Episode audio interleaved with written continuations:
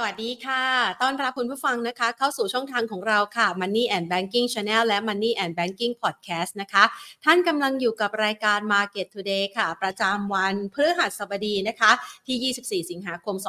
2566 ค่ะ กับบรรยากาศการลงทุนของตลาดหุ้นไทยในเช้าวันนี้นะคะ ยังคงสดใสต่อเนื่องจากวันทำการที่ผ่านมานะคะ บรรยากาศนั้นก็รับรู้ข่าวดีสะท้อนกันในเรื่องของการเมือง แล้วก็เตรียมรอลุ้นกันเกี่ยวกับเรื่องของการจัดตั้งคณะรัฐฐมนตรีนะคะ ซึ่งตอนนี้เนี่ยทางด้านของท่านนายกรัฐมนตรีคุณเศรษฐาทวีสิทธิ์เองก็ระบุบอกว่าโผคณะรัฐมนตรีเนี่ยยังจัด การไม่แล้วเสร็จนะคะ แต่ก็มีการคาดการนำไปก่อนแล้ว เกี่ยวกับเรื่องของตำแหน่งสำคัญสำคัญต่างๆ ซึ่งก็อาจจะมีกรณีที่คุณเศรษฐาเองนะคะ นั่งในตำแหน่งรัฐมนตรีว่าการกระทรวงการคลังด้วย ซึ่งประเด็นดังกล่าวนี้นะคะ ก็ผลักดันทำให้บรรยากาศการลงทุนยังคงสดใสละค่ะ และในขณะเดียวกันเช้าวันนี้เองเนี่ยนะคะ มันมีปัจจัยเข้ามาสนับสนุนในตลาดโซนเอเชีย นั่นก็คือหุ้นในกลุ่มเซมิคอนดักเตอร์นะคะ ที่ปรับตัวได้อย่างคึกคักสดใสมากๆ หลังจากเมื่อวานที่ผ่านมา n v i d i a มีการเปิดเผยตัวเลขการรายงานผลประกอบการที่ออกมาแข็งแกร่ง จากความต้องการชิปที่ใช้ในปัญญาประดิษฐ์หรือว่า AI ที่กระแสกำลังมาแรงในช่วงเวลานี้ และน่าจะกลายเป็นเมกะเทรนด์ของโลกด้วยนะคะ ส่งผลทำให้บรรยากาศการลงทุนไล่มาเลย ตั้งแต่เมื่อคืนที่ผ่านมา NASDAQ ก็บวกนะคะ แล้วก็มีภาพนะคะที่ปรับตัวต่อเนื่องมายังเช้าวันนี้ในตลาดโซนเอเชีย ทั้งหุ้นที่เกี่ยวข้องกับการผลิตชิปเซมิคอนดักเตอร์ในไต้หวันเกาหลีใต้นะคะ ในจีนเองก็ปรับตัวได้อย่างคึกคัก แล้วก็ร้อยต่อมาที่ตลาดหุ้นไทยด้วยหุ้นในกลุ่มอิเล็กทรอนิกส์วิ่งกันคึกคักเลยทีเดียวนะคะ และเพียงแค่เดลต้าตัวเดียววิ่งทะยานขึ้นมา ก็สามารถที่จะพาให้ตลาดหุ้นไทย ขึ้นมาทดสอบแนวต้านที่ระดับ 1,560.89 จุดค่ะ ปรับตัวเพิ่มขึ้นมานะคะ เช้าวันนี้ 11.88 จุด ด้วยมูลค่าการซื้อขาย 37,419 ล้านบาท เอาเรามาดูกันนะคะบรรยากาศการลงทุนนะคะที่เล่ากันมานะคะมีแรงซื้อเข้ามาในหุ้นนะคะ ที่เกี่ยวข้องกับกลุ่มอิเล็กทรอนิกส์นะคะอันดับแรกเลยเดลต้าบวกเพิ่มขึ้นมากว่า 6.8% 2 EA ค่ะ ปรับเพิ่มขึ้น 3.69%อันดับที่ 3 KCE นะคะ ปรับเพิ่มขึ้น 5.26%ส่วนทางด้านของฮาน่าฮาน่านี่เขาวิ่งนำมาก่อนแล้วนะคะ วันนี้อาจจะบวกได้ไม่ได้เยอะมากนะคะ เพราะว่าวิ่งมาตลอดฮาน่าเนี่ยบวกเพิ่มขึ้นมา 0.8%นะคะส่วนทางด้านของ KTB กรุงไทยค่ะ วันนี้ราคาปรับลดลงมา 2%นะคะ ก็มีจังหวะของการปรับพักฐานลงมาบ้าง อาจจะมีจังหวะของการเปลี่ยนกลุ่มเล่นด้วยนะคะ ส่วนทางด้านของบรรยากาศในวันนี้เนี่ยนะคะ เชื่อว่าหลาย ๆ คนเนี่ยน่าจะ enjoy การเกี่ยวกับการลงทุนในตลาดหุ้นไทยนะคะ ซึ่งมีการปลดล็อกเรื่องของการเมืองทำให้กลับมามีความสดใสอีกครั้ง และแน่นอนแล้วค่ะว่าเวลาที่เราลงทุนจัดพอร์ตการลงทุนต่าง ๆ นะคะ มันจะลงทุนภายในสินทรัพย์เดียวไม่ได้นะคะ ต้องมีการกระจายความเสี่ยง ก็คือไปลงทุนนะคะในรูปแบบของสินทรัพย์ต่างๆนะคะหนึ่งในนั้นที่วันนี้เราจะนำมาพูดคุยกันนั่นก็คือทางเลือกการลงทุนในตราสารหนี้ค่ะ โดยเฉพาะอย่างยิ่งในช่วงจังหวะเวลาที่ดอกเบี้ยใกล้พีคนะคะ ใกล้พีคก็คือหมายความว่าใกล้จะถึงจุดสิ้นสุดการขยับขึ้นอัตราดอกเบี้ยแล้ว ซึ่งก็เชื่อว่านักลงทุนหลายท่านอยากจะล็อกอัตราผลตอบแทนที่ดี ท่ามกลางสถานการณ์ที่ณปัจจุบันเนี่ยเศรษฐกิจค่อนข้างผันผวนนะคะ จะมีวิธีการเลือกตราสารหนี้ให้ปลอดภัยด้วย และสามารถสร้างผลตอบแทนได้อย่างไรนะคะ วันนี้เรามีโอกาสที่ดีเลยค่ะ มีผู้ที่เชี่ยวชาญในด้านนี้นะคะ ดูแลในด้านนี้เป็นพิเศษเลยนะคะ มาให้คำแนะนำกับคุณผู้ชมกันนะคะ ไปพูดคุยเรื่องนี้กันค่ะ กับคุณรุ่งโรจน์เสกสรรวิริยะผู้อำนวยการ Investment Product Selection and Partnership นะคะ จากทางด้านของธนาคารไทยพาณิชย์ค่ะ สวัสดีค่ะ คุณรุ่งโรจน์ค่ะ สวัสดีครับ สวัสดีครับผมได้ยินเสียงนะครับชัดเจนค่ะ ครับค่ะ วันนี้จะมาขอความรู้จากคุณรุ่งโรจน์หน่อยค่ะ เพราะว่าช่วงนี้เนี่ยหลาย ๆ คนบอกว่าอยากจะมองหาโอกาสการลงทุนนะคะ ที่ได้รับผลตอบแทนมากกว่าเงินฝากนะคะ มองไปที่ตราสารหนี้ แต่ว่าในจังหวะนี้เนี่ยมันก็อาจจะเริ่มมีความกังวลเหมือนกันนะคะว่า เอ๊ดอกเบี้ยที่อยู่ตอนนี้เนี่ยมันเหมาะสมแล้วหรือยังภาวะเศรษฐกิจที่ผันผวนมันจะมีผลกระทบต่อความสามารถในการชำระหนี้ของบริษัทไหมนะคะ วันนี้ก็เลยอยากจะมาขอคำแนะนำกันนะคะ มาเริ่มต้นกันเรื่องแรกกันก่อนเลยค่ะ คุณลุงโรจน์คะ เรื่องของสถานการณ์ณปัจจุบันเกี่ยวกับภาวะเศรษฐกิจมหาภาคนะคะ แน่นอนว่าเราจับตาไปที่เศรษฐกิจหลักอย่างสหรัฐอเมริกานะคะที่เขาเป็นตัวกำหนดนโยบายการเงินโลก ณ ปัจจุบันนี้เนี่ยเรามองสัญญาณผ่านการพูดคุยออกมาของธนาคารกลางสหรัฐยังไงบ้างคะครับเอ่อได้เลยครับผมจริงๆอ่าลองขออนุญาตขึ้นสไลด์สักอันหนึ่งให้ดูหน่อยก็ดีนะครับค่ะเอ่อในเรื่องแรกนะครับที่อยากนำเสนอนะครับ คือในมุมเนี้ยรูปนี้เนี่ยจริง ๆ ผมลอง พลอตเทียบในระยะเวลาที่ค่อนข้างยาวนานนะครับมันจะดูยากนิดนึงนะครับ แต่อยากให้ดูนะครับว่าเส้นสีฟ้าเนี่ยคือเส้นดอกเบี้ย นโยบายของทางเฟดนะครับผมเส้นสีดำนะครับคือเส้นเงินเฟ้อสังเกตนะครับ สีฟ้าอยู่สูงกว่าสีดำมาโดยตลอด แปลว่าปกติ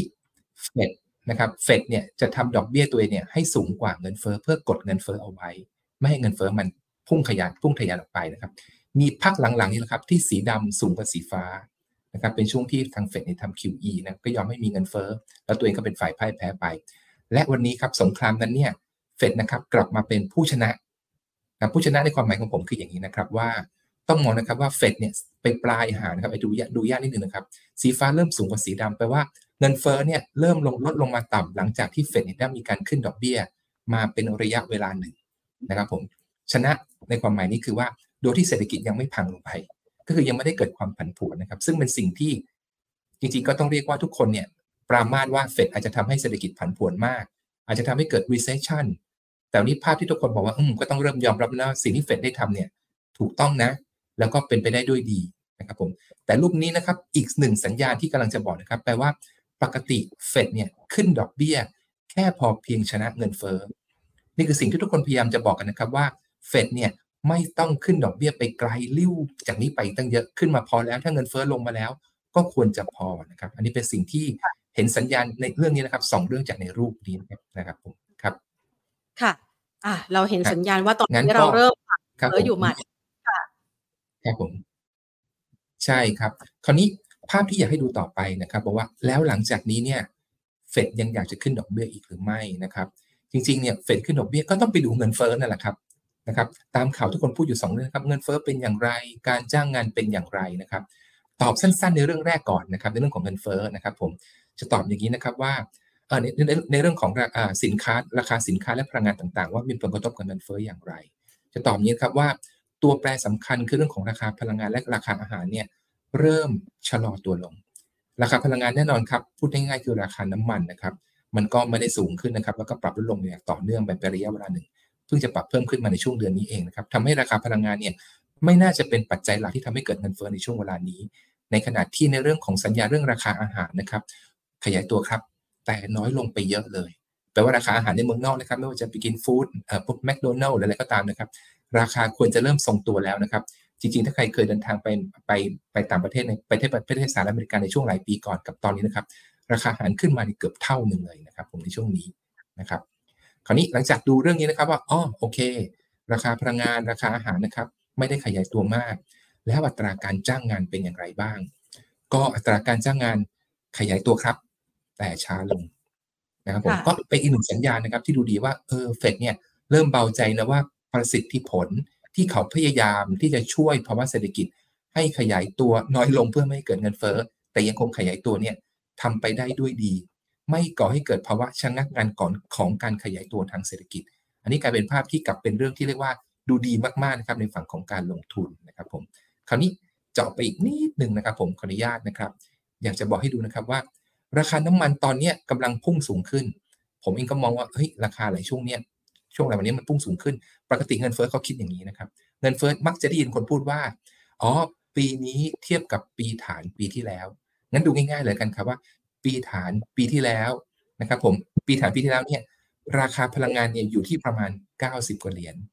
วันนี้ค่ะตีกลมๆนะครับ WTI นะครับอยู่ที่ประมาณ 80บวกลบนิดหน่อยนะครับผมตอบว่าเอ๊ะเงินเงินราคาน้ำมันมันขึ้นมาก็จริงนะ แต่มิได้ขึ้นสูงไปกว่าราคาพลังงานเมื่อปีที่แล้ว ก็เป็นอีกหนึ่งสัญญาณนะครับ ผมบอกว่าอ๋องั้นก็แปลว่ามันก็ผ่อนคลายลงสิเฟดไม่จำเป็นต้องขึ้นดอกเบี้ยก็ได้ จริงๆ ถ้าเกิดมีใครไปดูในเรื่องของตัว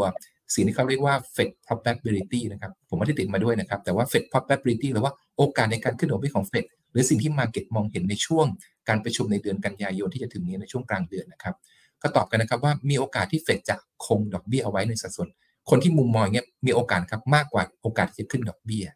นะครับผมคราวนี้คำถามครับ ผมก็ยังอยากถามตัวเองครับ แล้วเฟดถ้าจะขึ้นดอกเบี้ยจะขึ้นไหวไหม นะครับแน่นอนแหละเราคิดวันนี้นะครับว่าเฟดไม่ขึ้นดอกเบี้ยหรือจะขึ้นช้าลงหรือจะยังไงก็ตามนะครับหลายๆคนพูดกันเยอะอยู่แล้วนะครับสังเกตนะครับว่าถ้าเฟดจะขึ้นดอกเบี้ยรอบนี้นะครับผมหรือจะอีกการประชุมหนึ่งก็ตามนะครับ ก็ตอบกันว่าการขึ้นดอกเบี้ยของเฟดรอบนี้เรายังเชื่อนะครับว่าไม่ได้ทำไม่ได้ทำให้เศรษฐกิจเกิดความเสียหายเพิ่มขึ้นเนื่องครับเนื่องจากอะไรครับ เนื่องจากอัตราว่างงานยังอยู่ในระดับที่ค่อนข้างต่ำมาก อัตราค่าจ้างนะครับอย่างที่เมื่อกี้ได้นำเสนอครับว่าราคาฟู้ดต่างๆมันยังขึ้นเนี่ยก็บอกให้รู้นะครับว่า อัตราค่าจ้างยังคงปรับเพิ่มขึ้นได้อีกด้วยนะสิ่งต่างเหล่านี้บอกให้รู้ว่าเฟดเนี่ยไม่ได้หยุดขึ้นดอกเบี้ยหรอก แต่จะขึ้นดอกเบี้ยในอัตราที่ช้าลง สังเกตนะครับว่าเฟดเนี่ยสองครั้งหลังเนี่ยเริ่มขึ้นครั้งเว้นครั้ง แปลกดีนะครับ ไม่ได้ขึ้น2ไม่ได้ขึ้น2ครั้งติดนะครับ จากเดิมที่ขึ้นมาทีเนี่ยโอ้โหครั้งละ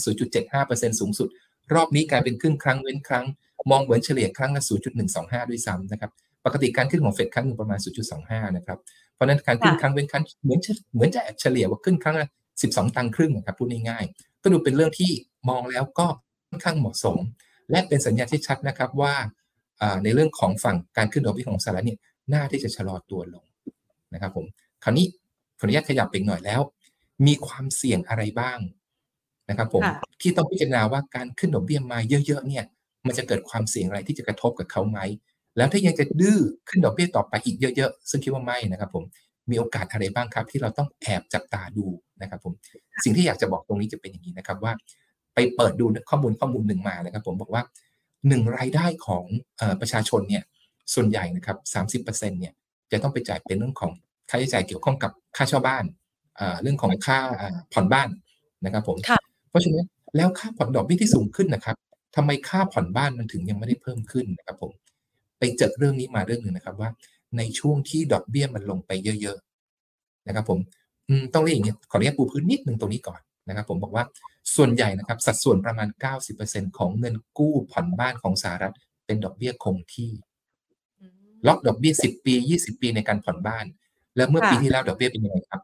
อยู่ในระดับที่ต่ำมากถูกไหมฮะเพราะฉะนั้นใครที่เปลี่ยน refinancing ของเรื่องของดอกเบี้ยบ้านของสหรัฐไปอยู่ในระดับเบี้ยดอกเบี้ยที่ต่ำๆมาเป็นระยะเวลาหนึ่งเนี่ย บอกว่าพวกนี้ดอกเบี้ยที่ปรับขึ้นของสหรัฐเนี่ยยังไม่ได้กระทบเรื่องของการผ่อนบ้านของตัวเอง พวกที่เป็น floating ก็คงโดนแหละนะครับ แต่พวกที่เป็นดอกเบี้ยฟิกซ์เนี่ยก็ยังไม่โดน และเป็นอีกหนึ่งสาเหตุนะครับ ที่มองว่ากำลังซื้อของประชาชนจึงยังไม่ได้ลดลงทั้งทั้งที่ในเรื่องของการขึ้นดอกเบี้ยเนี่ยปรับสูงขึ้นมาเป็นลำดับนี่เป็นสาเหตุนะครับที่บอกว่าอ๋อนี่คือสาเหตุที่เงินเฟ้อเรื่องของราคาอาหารนี่มันยังคงปรับเพิ่มสูงขึ้นได้ เป็นหนึ่งในสาเหตุเหล่านั้นนะครับผมคราวนี้ดูต่อครับ โอเค บ้านก็ซื้อไปแล้ว แล้วควรจะซื้อบ้านใหม่ในอนาคตเป็นยังไงถูกไหมครับแน่นอนครับเป็นสิ่งที่เฟดเนี่ยเหลือบตามองตลอดเวลารวมถึงข่าวสองสาวันนี้นะครับที่เห็นว่ามี S&P นะครับเป็นดาวเกรดกลุ่มธนาคารนะครับเรื่องของความกังวลของตัวเรื่องของสินเชื่อ ก็เพราะเรื่องนี้แหละครับว่า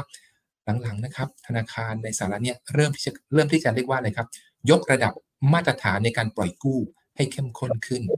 ก็แปลว่าก็ต้องพิจารณาเรื่องของความสามารถในการชำระหนี้ของผู้บริโภคเนี่ยมากขึ้นนะครับ ผลกระทบตามมาแน่นอนนะครับ รูปนี้มันรูปนี้นะครับเป็นการพรอที่ดูว่าในเรื่องของดอกเบี้ยใหม่ที่เพิ่มสูงขึ้นนะครับ ก็มีผลในเรื่องของอมาตรฐานในการในการในการในการให้เงินกู้นะครับ สิ่งต่างเหล่านี้นะครับ เลยส่งสัญญาณไปที่เรื่องหนึ่งครับ เรื่องของราคาบ้าน ราคาบ้านนะครับทยอยปรับตัวลดลงมาเป็นลำดับ อันนี้เป็นค่าดัชนีวัดวัดเฉลี่ยราคาบ้าน ผมก็จะว่าเรื่องนี้หลายคนคงทราบนะครับ ว่า ดอกเบี้ยมาราคาบ้านก็ไม่ได้จะปรับเพิ่มสูงขึ้น รูปทางซ้ายมือบอกอย่างนั้น แต่รูปทางขวามือเป็นตัวบอกนะครับว่าวันนี้กลุ่มบิสเนสหรือกลุ่มธุรกิจอสังหาริมทรัพย์ ยังไม่ได้แย่ลงไปขนาดที่เฟดยังต้องกังวลเพราะว่าความต้องการมีบ้านยังคงมีอยู่ ในขณะที่อุปทานมีไม่เยอะมีเหมือนกันครับ แต่แบบมันก็แค่พอเพียงนะครับผมจะสังเกตเห็นนะครับ ว่าจะเห็นมีข่าวนะครับว่า developer ยังต้องมีการสร้างบ้าน inventory เริ่มลดผลหายไปพวกนั้นครับยังคงเป็นตัวทำให้ในเรื่องของภาคอสังหาริมทรัพย์เนี่ย ยังคงผมใช้ว่าประคองตัวเองเอาไว้ได้นะครับผมว่าได้เป็นเป็นเป็นกลุ่มธุรกิจที่เฟื่องฟูเหมือนในอนาคต แต่เป็นติ่งที่เราต้องคิดนะครับเป็นสิ่งที่ฝั่งของธนาคารกลางสหรัฐหรือเฟดเนี่ยน่าจะต้องดูแลแล้วก็ประคับประคองในสิ่งเนี้ยคือต้องสร้างสมดุลนะครับให้ดีนะครับ ผมในเรื่องของการขึ้นดอกเบี้ยกับในเรื่องของผลกระทบกับภาวะเศรษฐกิจนะครับรูปนี้จะตอบเป็นไฮไลท์รูปสุดท้ายนะครับ ของในฝั่งของเนื้อหาในวันนี้นะครับเฉพาะตรงนี้นะครับ ผมว่า ดอกเบี้ยของสหรัฐนะครับ โดยเฉพาะยิ่งนะครับ ดอกเบี้ย 10 ปีเนี่ยปรับเพิ่มขึ้นค่อนข้างเยอะเลยนะครับ ผมแต่นะครับผมการปรับขึ้นในช่วงหลังๆนะครับ ผมเกิดจากมุมมองที่คิดว่า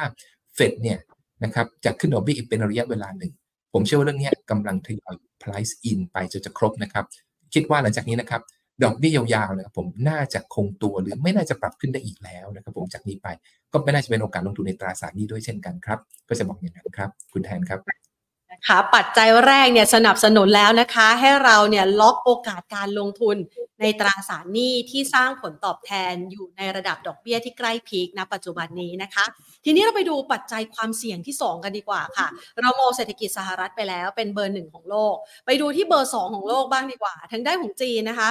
หลังๆมาเนี่ยมันมีปัญหานะคะ เรื่องของการผิดนัดชำระหนี้เรื่องของสภาพคล่องในอสังหาริมทรัพย์แล้วล่าสุดเนี่ยก็มีปัญหาในเรื่องของธนาคารเงาซึ่งเป็นอีกหนึ่งพื้นที่ลงทุนของเศรษฐีจีนนะคะ ตอนนี้เนี่ยเราประเมินสถานการณ์กับภาวะเศรษฐกิจชะลอตัวของจีน มันจะมีผลกระทบทำให้เศรษฐกิจเกิดความผันผวนมากแค่ไหนคะ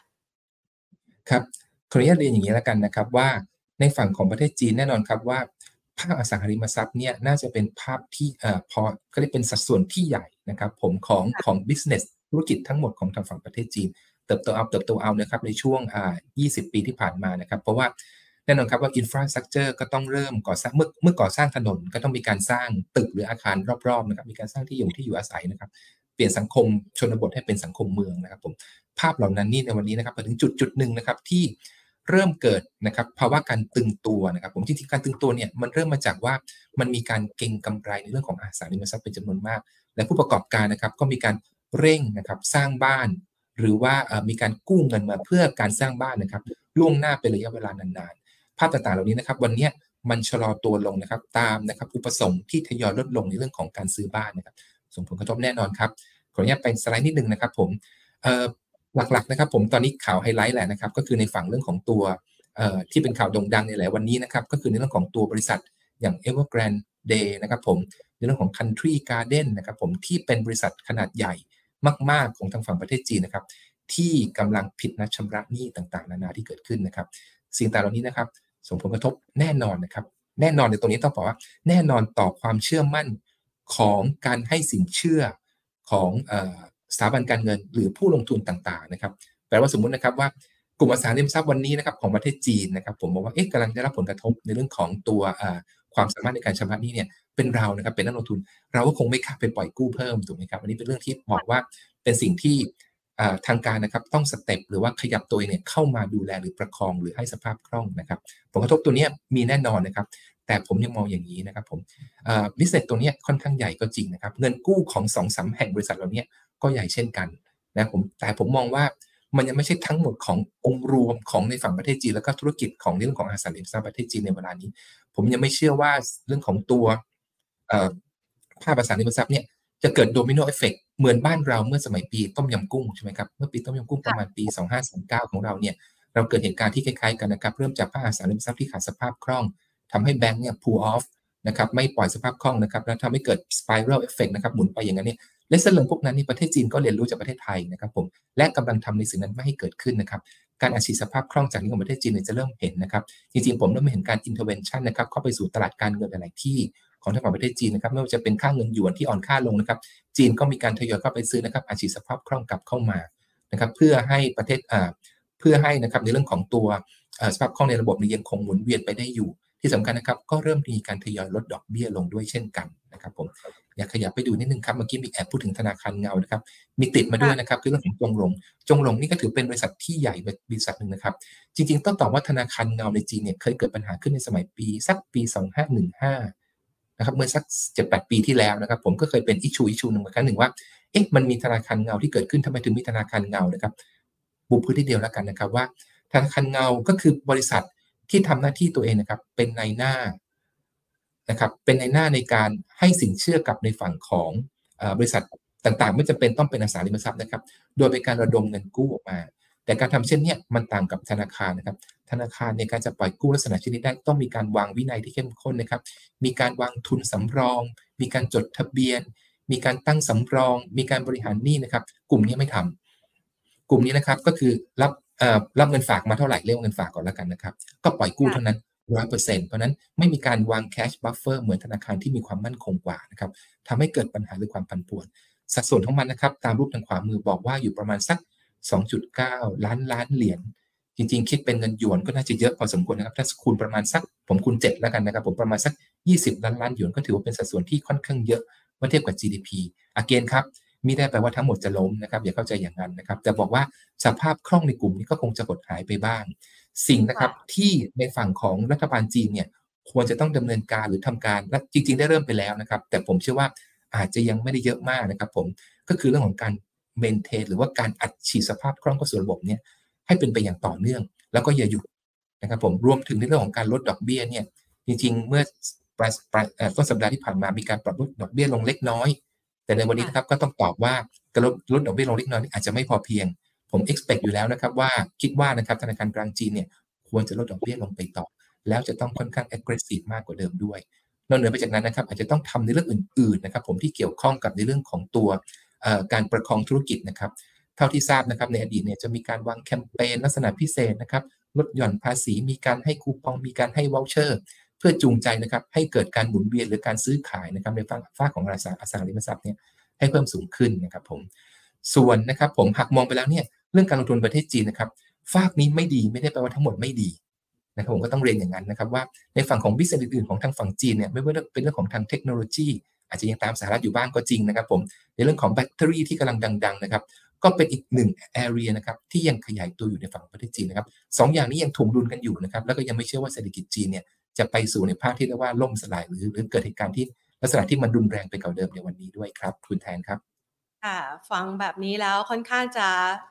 หายกังวลใจนะคะ คือก่อนหน้านี้เรากังวลใจว่า ถ้าเศรษฐกิจจีนเป็นอะไรไปเนี่ยมันอาจจะไปฉุดภาวะเศรษฐกิจโลก อาจจะเกิดความสูญเสียนะคะ ในกรณีของการลงทุนในตราสารหนี้อาจจะมีการผิดนัดชำระหนี้เนื่องจากสภาพคล่องส่วนหนึ่งหายไปเนี่ยนะคะ ก็อาจจะเป็นสิ่งหนึ่งที่หลาย ๆ คนค่อนข้างกังวลใจอะเดี๋ยวเราค่อย ๆ มาปลดล็อกในเรื่องเหล่านี้กันนะคะ ทีนี้มาสู่การประเมินเนี่ยเรามองเบอร์หนึ่งเบอร์สองไปเรียบร้อยแล้วนะคะมาถึงรูปแบบของคำแนะนำกันบ้างดีกว่า เพราะว่าตอนนี้อย่างที่คุณรุ่งโรจน์ให้ไว้นะคะว่า ดอกเบี้ยสูงกำลังดีเลยที่น่าลงทุนในตราสารหนี้ แต่มันอาจจะมีปัจจัยเสี่ยงที่เราต้องพึงระวังนะคะ แล้วมันก็อาจจะไปกระทบต่อความสามารถในการชำระหนี้ของผู้ที่เสนอขายหุ้นกู้ หรือว่าตราสารหนี้ที่ออกมาเนี่ยนะคะเราจะมีวิธีการยังไงล่ะคะ ให้นักลงทุนเนี่ยสามารถที่จะเลือกได้อย่าง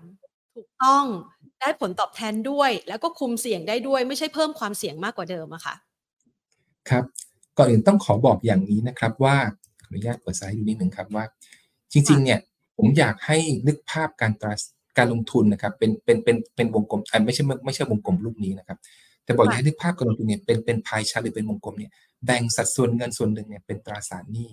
สัดส่วนหนึ่งนะครับเป็นสินทรัพย์ประเภทอื่นที่ไม่ใช่ตราสารหนี้นะครับผม สินในฝั่งของสินทรัพย์ประเภทที่ไม่ใช่ตราสารเนี่ยเราเรียกว่าเป็นการแสวงหาเงินผลกำไรที่พอกพูนหรือเรียกว่า growth ของเงินนะครับ ซึ่งภาพนั้นเนี่ยอาจจะต้องรับความเสี่ยงหรือความผันผวนในบางโอกาส แปลว่าติดลบนะครับ ได้ด้วยเพื่อคาดหวังว่าในอนาคตเนี่ยผลตอบแทนในฝั่งของที่เรียกว่า growth นะครับจะขยายตัวดีขึ้นในระยะถัดๆไปนะครับผม แต่ในฝั่งที่เรียกว่าตราสารนี้อยากให้ทำตรงข้าม อยากให้มองในลักษณะที่มีความผันผวนที่น้อย นะครับผมและเป็นส่วนที่ควรจะอยู่กับเราได้เป็นระยะเวลานานๆ โดยที่ไม่ต้องไปกังวลกับมันนะครับผมการลงทุนตราสารนี้ที่ผมเรียกว่าอย่างสมาร์ทนะครับในวันนี้เนี่ยดูอย่างไรให้มันดูแล้วเนี่ย smart นะครับแต่อยากจะทำให้มัน simple แล้วก็ง่ายที่สุดนะครับผมมันมันมี factor นะครับปัจจัยต่างๆ ที่ไปมองเรื่องตราสารหนี้เนี่ยค่อนข้างเยอะมาก แต่ว่าหยิบ 2 ตัวนี้มันควรจะตอบทุกๆเรื่องที่ซ่อนอยู่เบื้องหลังของ 2 ตัวนี้ได้ก็คือตัวเครดิตกับตัวอายุตราสาร เดี๋ยวผมจะค่อยไล่ไปดูในหน้านี้ครับ หลังจากเรามี 2 ตัวนี้นะครับผมเราก็ตอบว่าเราจะมีการจัดพอร์ตตราสารหนี้นะครับ แบ่งออกมาเป็น 3 ประเภทนะครับ จริงๆบางคนบอกแบ่ง 2 ก็ได้นะครับ แต่ผมชอบแบ่ง3นะครับคือเหมือนกับรักพี่เสียดายน้องนะครับ ก็ต้องเรียกว่ามีสั้นบ้าง กลางบ้าง ยาวบ้าง อันนี้เป็นอย่างไรนะครับ ผมอยากขยับให้ดูอย่างนี้นะครับว่า ในฝั่งของเครดิตนะครับที่พูดถึงนะครับ บอกว่าทำไมผมถึงตอบว่าดู 2 ตัวนี้ควรจะพอเพียงเขาตอบอย่างนี้นะครับว่า จริง ๆ เครดิตเป็นตัวชี้นำอยู่แล้วครับว่าตราสารตัวนั้นเนี่ยควรจะมีดอกเบี้ยเท่าไหร่บางคนบอกว่าฉันดูดอกเบี้ยก่อนไม่ได้เถียงครับ แต่ว่าเครดิตเป็นตัวตอบดอกเบี้ยครับนะครับผมตอบอย่างนี้ครับ ข้างบนลูกบนนะครับ บอกว่าเครดิตถ้าสูงสูงแปลว่าเครดิตดี เครดิตดีใช่ไหมครับดอกเบี้ยไม่เยอะหรอกครับ ดอกเบี้ยก็น้อยนะครับ แต่เครดิตต่ำๆแปลว่าเครดิตไม่ดี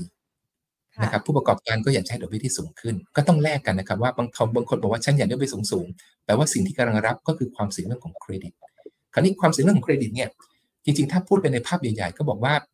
การจะลงทุนนะครับต้องไปดูผู้ออกตราสารนั้นๆ ว่ามีการวิเคราะห์ในเรื่องของผลประกอบการดีไหมเอ่อเรื่องของ DE ratio เป็นอย่างไรอยู่ใน business อะไรมีมีความเอ่อเรียกว่าบริษัทนั้นมีความสามารถในการชำระหนี้เป็นอย่างไร เรื่องพวกนั้นเยอะแยะไปหมดเลยนะครับผมแต่ถ้าเอาให้ง่ายๆนะครับ จริงๆ แล้วผมใช้คำว่าเครดิต เพราะมันมีบริษัทที่ 3 ที่เราเรียกว่า third party นะครับผมเข้าไปช่วยจัดอันดับอยู่แล้วว่าบริษัทเหล่านี้มีความสามารถในการชำระหนี้เป็นอย่างไรนะครับผมจริงๆแล้วเครดิตพูดไปได้อีกนิดหนึ่งนะครับ บอกว่ามันมีทั้งผู้ออกที่เป็นเงินบาทหรือในประเทศ และผู้ออกที่เป็นสกุลเงินต่างประเทศ แล้วก็เป็นผู้ออกที่อยู่ในต่างประเทศนะครับ ซึ่ง third party นะครับใหญ่ ๆ ดัง ๆ นะครับ ผมที่อยู่ในตลาดที่เราเป็นที่รู้จักกันเนี่ย มีอยู่มันสี่บวกหนึ่งเจ้าจริงๆในที่โชว์ห้านะครับสี่บวกหนึ่งคือเจ้าหนึ่งมันมีสองอันนะครับ จะบอกว่า Tris นะครับบริษัท rating นะครับบริษัท Fish Thailand แล้วก็จะมีบริษัท Fish ที่ต่างประเทศ แล้วก็มีบริษัท S&P แล้วก็ Moody ที่กำลังพูดถึงในที่กำลังเป็นข่าวในตอนนี้เกี่ยวกับ Moody กับ S&P ด้วยนะผมบอกว่าจริงๆทั้ง 5 อันเนี่ยมีความคล้ายกันมากอยู่แล้วนะครับในการจัดอันดับ แล้วก็มีการสื่อในเรื่องของการจัดอันดับที่ใกล้เคียงกัน มองง่ายๆนะครับว่า มีตัว A อยู่ในพอร์ตฟังแล้วอุ่นใจนะครับ อย่างเช่นมี A A A Triple A เยอะๆเนี่ยความเสี่ยงควรจะน้อย ในขณะที่ไม่มี A เลยเนี่ย ความเสี่ยงควรจะมากนะเอาง่ายๆอย่างนั้นก็ได้นะครับผม แล้วเราดูกันตรงไหนนะครับ ดูดูจากหน้าจอเนี่ยปกติเราดูกันที่ B เนี่ยพอรับได้ แต่เอา B เยอะๆก็คือ B 3ตัว Triple B จริงๆ Triple B บวกก็ดีนะครับผม ก็จะตอบว่าเป็นตัวที่จะบอกว่าเป็นตราสารในกลุ่มที่เราเรียกว่า investment grade investment grade หมายถึงตราสารนี้ที่อยู่ในระดับที่ลงทุนได้ จริงๆคำว่า investment grade เกิดขึ้นได้อย่างไรนะจริงเป็นสิ่งที่เป็นจาก้อนนะครับเป็นผู้ที่ทั่วไปว่าทุกคนยอมรับว่า ถ้าเป็นระดับที่ triple B ขึ้นไปเนี่ยเป็นกลุ่มในตราสารที่คิดว่ามีความสามารถหรือมีมีความสามารถในการชำระหนี้เนี่ยได้มากพอสมควร ในขณะที่ต่ำกว่านั้นลงมาเนี่ยเราเรียกกลุ่มนั้นว่า speculative หรือกลุ่มเก่งกำไร บางคนก็เรียกว่าต่ำกว่าระดับ investment grade ก็จะบอกกลุ่มนี้เนี่ยเป็นกลุ่มที่ลงทุนเนี่ยมีความสามารถในการชำระหนี้เนี่ยน้อยกว่านะว่าก็มีความเสี่ยงในเรื่องของเงินต้นเพิ่มสูงขึ้นด้วยถูกไหมครับ เพราะฉะนั้นภาพกลุ่มนี้เราถึงต้องเลือกนะครับ แล้วก็ถ้าบอกว่าในในมุมที่ผมกำลังจะมองนะครับ บอกว่าควรจะลงทุนในตราสารหนี้ที่ safe safe หน่อย จึงอยากมองในหน้านี้ครับว่าดูเครดิตมันตอบในเรื่องดอกเบี้ย แล้วจะได้อยู่แล้วในตัวครับว่าเราอยากให้เลือกเครดิตที่เป็นระดับ Triple B ขึ้นไปด้วยนะครับ ในมุมนี้นะครับ คราวนี้ไปไวๆนิดนึงครับไม่รู้เวลาหมดหรือยังนะครับคุณยังค่ะได้เลยค่ะครับครับ ก็ผมเตรียมมาอีกเรื่องนึงคือเรื่องอายุตราสารอายุตราสารนี่บอกอะไร นะครับผมอายุตราสารจริงๆมันมีมันบอกสองเรื่อง เรื่องหนึ่งอายุตราสารที่ยาว ควรจะให้ดอกเบี้ยที่สูงอยู่แล้วนะผมแต่อายุตราสารที่ยาวให้ดอกเบี้ยที่สูงเนี่ยมันไปชดเชยเรื่องหนึ่งครับคือชดเชยว่าสภาพคล่องที่น้อยลงด้วย เพราะฉะนั้นอายุตราสารที่ยาวนะผมอาจจะมีสภาพคล่องในการขายที่น้อยลง เพราะฉะนั้นการเลือกอายุตราสารนี่สำคัญอย่างนี้นะครับ ว่าอายุตราสารนี่ควรจะเลือกให้ตรงกับความต้องการใช้เงินก้อนนี้ในอนาคต ถ้าคิดว่าก้อนนี้ไม่ต้องการใช้เงินจะฝาก 10 ปีได้ ก็ฝาก 10 ปี ถ้าคิดว่าต้องการใช้เงินในอีกหนึ่งปีข้างหน้า ก็ควรจะฝากหนึ่งปี ต้องการเอ่อต้องการใช้เงินพรุ่งนี้ก็ควรจะฝากเงินฝากออมทรัพย์เอาไว้อยู่ในอยู่ในอยู่ในธนาคารเป็นต้น ซึ่งเดี๋ยวผมมีสเปกตรัมให้ดูทั้งหมดเลยนะครับผมก็ถามว่าอายุตราสารเป็นตัวตอบ และเป็นตัวตอบสภาพคล่องแล้วก็เรื่องของอัตราดอกเบี้ยหรือผลตอบแทนนะครับ อยู่แล้วสังเกตนะครับว่าสองเรื่องนี้ทั้งเรื่องของเครดิต แล้วก็เรื่องของอายุตราสารเนี่ย ผมไม่ต้องพูดถึงดอกเบี้ยนะครับ มันฝังอยู่ในตัวมันเองอยู่แล้วเป็นต้นในรอบนี้ด้วยเช่นกันนะครับค่ะส่วนใหญ่มันก็จะสัมพันธ์กันอยู่แล้วนะคะ คือถ้าหากว่าเครดิตดีๆ ก็อาจจะได้อัตราดอกเบี้ยที่น้อยลงมาหน่อยนะคะแต่ความเสี่ยงก็อาจจะได้อัตราดอกเบี้ยที่แพงขึ้นไปอีก เพื่อที่จะชดเชยกับความเสี่ยงที่เกิดขึ้นถูกต้องใช่ไหมคะใช่ครับใช่ครับ เรื่องนี้เพราะฉะนั้นอยากให้ท่านผู้ฟังนะครับ ได้ดูว่าการเลือกดอกเบี้ยอย่างเดียวที่สูงๆครับ กำลังรับความเสี่ยงอะไรบางอย่างเพิ่มขึ้นด้วยสองเรื่องแหละครับ ไม่ดีสองเรื่องนี้นะครับ ก็คืออายุที่ลงทุนมันยาวหรือไม่ หรือเครดิตนะครับสูงสูงหรือต่ำนะครับ ก็พิจารณาได้อย่างนั้นนะครับผม คราวนี้ในหน้านี้นะครับจริงๆแล้วเนี่ยเราก็ต้องตอบว่าทางเราเป็น advisory นะครับทางธนาคารนะครับ มีมุมมองในการจัดสินทรัพย์ด้านลงทุนตราสารหนี้เนี่ยแยกออกมาเป็นลำดับอย่างนี้นะครับ ผมขออนุญาตไฮไลท์อย่างนี้ครับว่าตราสารหนี้รอบนี้ที่ผมเลือก เลือกเอาที่เครดิตอยู่ในระดับ investment grade อย่างเดียว นะผมส่วนอายุเป็นสิ่งที่นักลงทุนทั้งหลายนะครับอาจจะต้อง manage หรือบริหารจัดการว่า อยากจะเลือกช่วงอายุอะไรที่เหมาะสม ผมแบ่งเป็นสั้นกลางยาวอย่างเมื่อกี้ที่เรียนเอาไว้นะครับ ก็จะไปเติมนะครับว่าแบ่งสั้น 30%ยาว 30%ยาว 40%อะไรอย่างนั้นก็ได้นะอันนี้แล้วแต่นะครับผมแต่ต่อว่านี่เป็นผลิตภัณฑ์ในไอเดียหนึ่งนะครับที่เป็นไปได้มีมากกว่านี้ไหมในตลาดมีมากกว่านี้นะครับก็ต้องเรียนอย่างนั้น เพียงแต่บอกว่านี่เป็นสิ่งที่ทำให้ทางเราเห็นนะครับว่า ควรจะมีอะไรบ้างนะครับผมคราวนี้หน้านี้จริงๆเป็นตัวสรุปไฮไลท์ให้ดูนะครับว่าผลิตภัณฑ์ที่ผมนำเข้ามามีอะไรบ้างนะครับ อย่างเช่นนะครับ ยกตัวอย่างนะครับ มีเงินฝาก ผมไล่ตั้งแต่ตัวที่น้อยที่สุดคุ้นเคยที่สุดเลยนะครับ ว่ามีเงินฝากหรือมีอะไรกันบ้างนะครับ เงินฝากไล่ตั้งแต่เงินฝากออมทรัพย์เงินฝากประจำเรียกว่า SCB นะครับหรือ SCB นะครับ ผมว่าเป็นอย่างไรนะครับผมแน่นอนครับเราจัดทางขวามือแล้วก็ตอบว่าเราเป็น investment grade นะในฝั่งของตัวเอ่อตราสารนะครับ อย่าง SCB นะครับก็เป็น investment grade credit อยู่แล้วนะครับผมนะครับไม่มีน้ำหนักการลงทุนในสัดส่วนที่ต่ำกว่า investment grade ผมใช้คำว่า below IG ช่องขวามือจะเรียกว่าอายุเฉลี่ยเป็นอย่างไร ก็จะตอบนะครับว่าอายุเฉลี่ยก็แล้วแต่ช่วงไทม์นะครับเวลาที่ต้องการจะลงทุนนั่นแหละจะลงทุนอายุที่เหลือเท่าไหร่ถ้าเป็นเงินฝากออมทรัพย์อายุเฉลี่ยคือหนึ่งวัน จริงๆก็คือหนึ่งวันถอนได้ ช่องสุดท้ายจะตอบว่าสภาพคล่องนะครับเป็นอย่างไรนะครับผมครับครับถัดมานะครับก็ตอบว่าตราสารหนี้ใช้คำว่าตราสารหนี้ไทย นะครับตราสารหนี้ไทยหมายถึงหุ้นกู้เอกชนนะครับที่มีการขาย ยังอยากนำเสนอนะครับว่าให้ให้ลงทุนในตลาดแรก ถามว่าตลาดรองลงทุนได้ไหม ลงทุนได้นะครับ ผมแต่จะมีความซับซ้อนกว่าในการซื้อขายอยู่บ้างแต่การการซื้อในตลาดแรกเนี่ยค่อนข้างสบายนะครับสามารถจัดหาซื้อกับตัวแทนจำหน่ายนะครับซึ่งมีหลากหลายธนาคารมากนะครับที่เป็นตัวแทนจำหน่ายหุ้นกู้เอกชนที่ขายในตลาดแรกอยู่นะครับอัตราดอกเบี้ยก็เป็นไปตามภาวะตลาดนะครับผมในเวลานั้นๆนะครับผมจะไปเลือกอัตราดอกเบี้ยเองก็คงไม่ได้ เราอยากได้ดอกเบี้ยสูงๆเครดิตดีๆ ก็ไม่มีนะครับผมก็เป็นแบบตามภาวะตลาดจริง ๆ นะครับ และแน่นอนครับเลือกที่มันเป็น investment grade นะครับถัดลงมาที่เหลือนะครับ เป็นกลุ่มกองทุนแล้วครับคราวนี้กลุ่มกองทุนเนี่ยจะมีหลากหลายรูปแบบมาก ๆนะครับ ผมเริ่มตั้งแต่ตัวแรกนะครับ เรียกว่ากองทุนตราสารหนี้มีกำหนดระยะเวลาเราเรียกว่ากองทุน term fund แหละกองทุน term fund คืออะไรเดี๋ยวผมค่อยเล่านะครับ ผมถัดถัดลงมานะครับเรียกครับผมถัดถัดลงมาก็จะเป็นกองทุนตลาดเงิน กองทุนตลาดตราสารหนี้ระยะสั้นนะครับ กองทุนตลาดตราสารหนี้ระยะกลาง แล้วก็กองทุนตลาดตราสารหนี้ระยะยาว ขวามือเนี่ยนะครับผมเริ่มใส่สิ่งที่เรียกกันว่า ดอกเบี้ยรับนะครับหรือเรียกว่ายิวของกองทุนนั้นๆนะครับยิวไม่ใช่ผลตอบแทนนะครับการเดียวกันนะครับยิวเนี่ยเป็นเหมือนกับสิ่งที่เขาลงทุนณวันนั้นเนี่ยซื้อที่ดอกเบี้ยรับที่เท่าไหร่ ผลตอบแทนนะครับ คาดว่าจะได้ตามนั้น ถ้าไม่เกิดความเปลี่ยนแปลงในเรื่องของราคาตลาดหรือเครดิต คาดว่านะครับผมเราไม่สามารถคำนวณได้นะครับ แต่เรากลักคร่าวๆว่ายิวของกองประมาณเท่านี้นะครับผมความมือถัดไปก็อย่างที่นะครับว่าเราเลือกกองทุนรอบนี้เลือกที่เป็นกลุ่ม investment grade เรายังไม่อยากไปยุ่งกับกลุ่มที่มันเป็น below IG นะครับในเวลานี้เป็นต้นนะครับเพื่อที่มีความผันผวนอย่างที่เรียนนะครับ ถ้าลงทุนในลักษณะวันนี้เนี่ยผมเชื่อว่านะครับผมไม่ต้องไปกังวลในฝั่งภาคนี้ แล้วควรจะโฟกัสในเรื่องการลงทุนใน growth ในเซกเมนต์อื่นๆนะครับเช่นการลงทุนหุ้นเนี่ยในอีกส่วนสัดส่วนที่เหลือของการลงทุนทุกท่านต้องการได้ด้วยนะครับผมอายุเฉลี่ยนะครับเพ้นภาพไว้ตามที่บอกไว้นะครับว่าอายุเฉลี่ยกองทุนก็เป็นตัวบอกว่าอยากจะถือนานเท่าไหร่แต่ว่าจริง ๆ แล้ว